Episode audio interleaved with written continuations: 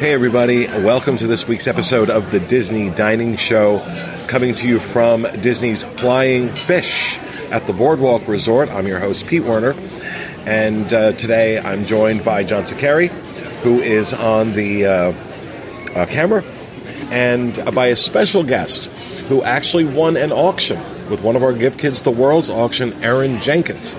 And she's going to be joining us for this review. Just a reminder before we get started this show, along with all the content we produce, is brought to you by DreamsUnlimitedTravel.com. So if you like our content, please consider booking your next Disney World, Disneyland, Disney Cruise Line, Adventures by Disney vacation through Dreams Unlimited. You'll get the services of a phenomenal agent who will help you with every part of the trip planning process, and it doesn't cost you any more than if you book through Disney directly. So please, dreamsunlimitedtravel.com. All right, for my appetizer, I'm get, I get the same thing every time I come here. And I just can't help myself because it's always really good. And this time, absolutely no different. Um, I started out with the slow roasted pork belly, which has a spiced apple slaw, um, a potato. Uh, uh, almost like a hush puppy with Tillamook cheese in it. Um, and the pork belly has a cherry gastrique uh, over top. Um, and those of you that have watched my reviews of flying fish in the past know what I'm going to say next. It's meat butter. We called it meat butter the very first time we reviewed this. I've called it meat butter every time I've been back to review this restaurant. And I have to be honest, not that it's ever bad, it was particularly good this time. Um, pork belly was very tender. The cherry gastrique uh, added a really nice flavor to it, but it didn't overpower the flavor of the pork. Um, and then when you get the crunch of the uh, spiced apple slaw in there with it, amazing. And that and that hush puppy, oh my god, was so so good. So uh, that dish is eighteen dollars, worth every penny. I'm getting one to take home. Okay, tonight I had the lobster bisque. Um, it comes with uh, sambuca and chive oil. It was very rich and creamy. Um, it could definitely taste a little bit of the tomato and the ba- um, the oil. It was you know mixed very nicely in there, and it had very um, heavy cream. The lobster was fresh, um, so it was very tender. And the price for this appetizer was eighteen dollars. And I, like Pete, I would get um, another to take home with me, another bowl or the recipe. That would be fantastic. Uh, I looked at the appetizers, and because I don't eat seafood, nothing really uh, got my attention. But on the kids' menu, there was a chicken noodle soup. And I asked them, "Can that be an adult thing?" And they said yes. And they, kind, the, the chef then came out and said, "Can I? I realize it's for an adult. Can I put some fresh herbs in it?" Let me tell you, that was some great chicken noodle soup. Finished the whole thing, and you know you don't think like parsley or whatever herbs were in there maybe were uh, do the heavy lifting, but it really made that chicken soup delicious. The chicken that was in it was tender. The noodles were not overcooked. The broth was delicious. If it's a sign of what's to come, you know what? Go for the chicken noodle soup. Ask them for the adult version. All right, so for tonight's dinner, um, I know the gentleman I was with, Pete and John, are both like chicken and meat. So I decided to try the seafood dishes here um, because they're supposed to be called flying fish. And that's what they're supposed to be known for is the seafood section. So I went with the um, plancha seared scallops. Um, and I know they're going to talk about their dishes in a few minutes. Um, just let you know, the scallops, while they were cooked very well, um, they had that nice texture, uh, crust texture on the outside, um, tender on the inside. However, they were overly salted. Um, and I'm not sure what happened, but normally scallops should be bland tasting, and they should be picking up the flavor of the food around them. And the they were they were put on a bed of savory grits with fresh corn, um, chopped bell red peppers, a little bit of onion, and that actually tasted better, I think, than the scallops. So I, I know I tried to mix it up together, but once again, it was just a mouthful of salt. So I don't know. I hope maybe next time I come down here it might be a little different. Um, but I wouldn't recommend trying the scallops at this point. And the price for that dish was fifty-one dollars. With the, with the scallop dish, they offered a little side of um, medium-sized uh, shrimps, and the one thing was the shrimps were very well cooked. Um, they were fresh. However, they were missing. They were lacking a little bit of lemon um, that could have squirted on them, give a little bit of enhanced flavor to it. Uh, so it was it was a decent dish, but I you know I said it just it's missing that little extra with either a butter or a lemon or even a um, cocktail sauce would have been nice with that. All right, for my main course, I got the filet mignon, which was $59.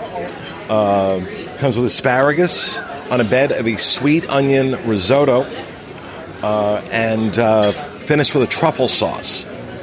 And again, this is a go to dish for me.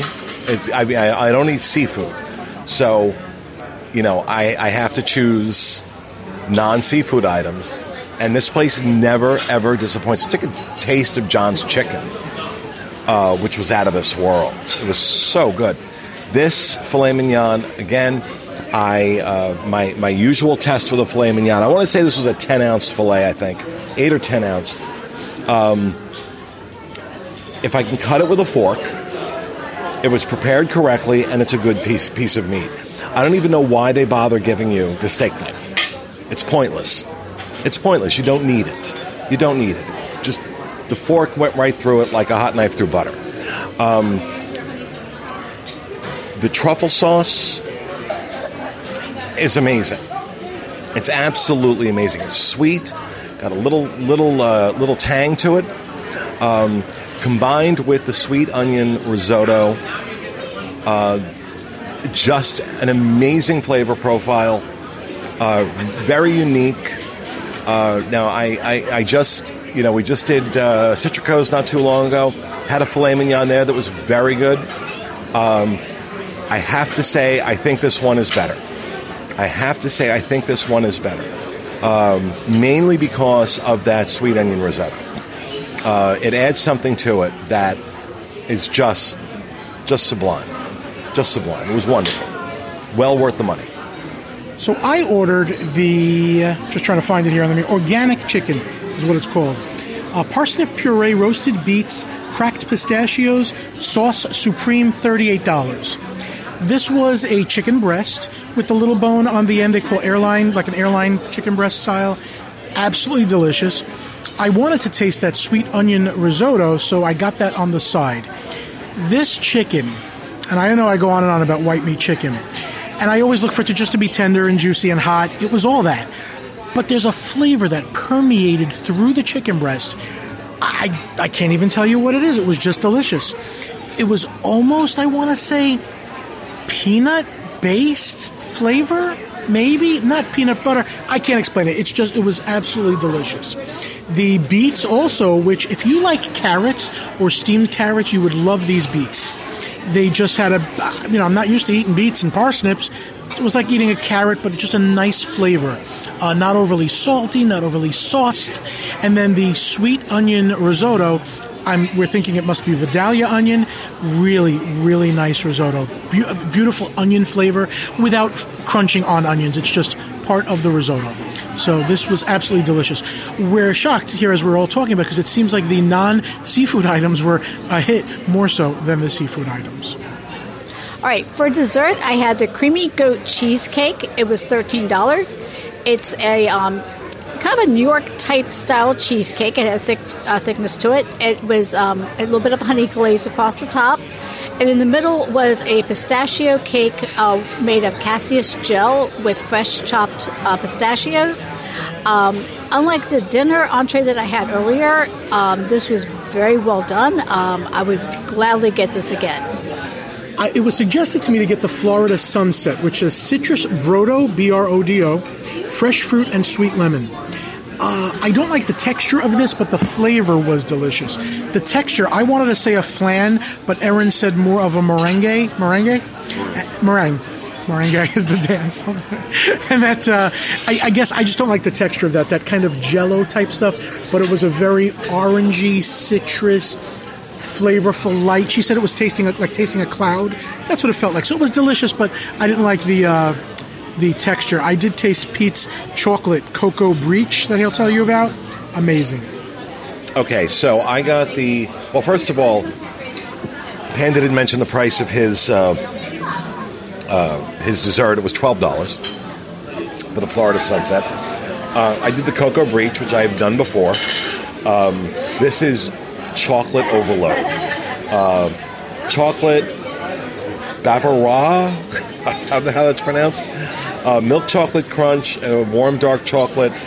Uh, it's almost done um, in the style of a souffle, where they pour a, a hot chocolate uh, ganache over it, and it kind of melts down through and blends with everything. Uh, this is almost like a uh, uh, a chocolate mousse. That's the consistency of it.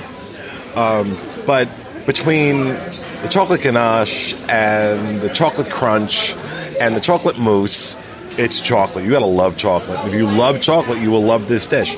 Uh, Fourteen dollars. Um, I also got a side of uh, vanilla gelato to go with it. Kind of cut the chocolate a little bit. Uh, gelato is homemade here on the boardwalk, and it tasted like it. It was so good. And then we also got the coffee. We never mentioned the coffee. Um, this coffee was particularly good. Now, she mentioned, our server mentioned, that um, it, it is uh, sourced very specially by someone who makes sure that it's ethical, that there are no children used. Uh, picking the beans, I guess. I don't know. I don't. I don't know how they do that. But whatever it was, whoever's picking the coffee, very good, very very good uh, coffee. Uh, we got the small press pot that was nine dollars, served three people. A large press spot uh, is eighteen dollars. Um, and my cocoa breach was 14 in case i didn't mention that. Um, so that was the, the, the, ending to our meal. Um, for three adults no alcohol. We had uh, uh, appetizers main course and dessert.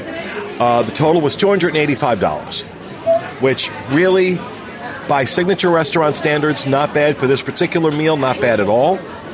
Um, and i know i said on my Citricos review that Citricos had uh, moved to the front of the list for me as the best restaurant in Disney World. And I come here and I have this meal, and I'm reminded how great a place this is. Um, so I'm going to say there's no daylight. There's no daylight between Citricos and Flying Fish. They are both the best restaurants at Walt Disney World. You cannot go wrong here. I, I, I come to this restaurant all the time, uh, so I put my money where my mouth is. Uh, it is it's superb. Now we did learn tonight. I'll add this little bit in at the end here. Chef Tim, who has been here for many years, he was the one who reopened this restaurant, kind of turned it into what it is.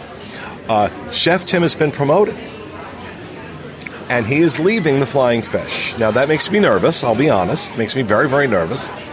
Um, but it's where he's going that has me excited he will be uh, taking over food and beverage for Riviera, which means he'll be working with Topolino, which phenomenal restaurant, right? Only going to get better with Chef Tim there. Uh, but also, he's going to be working with Saratoga Springs and Old Key West. Now, those are all DVC properties.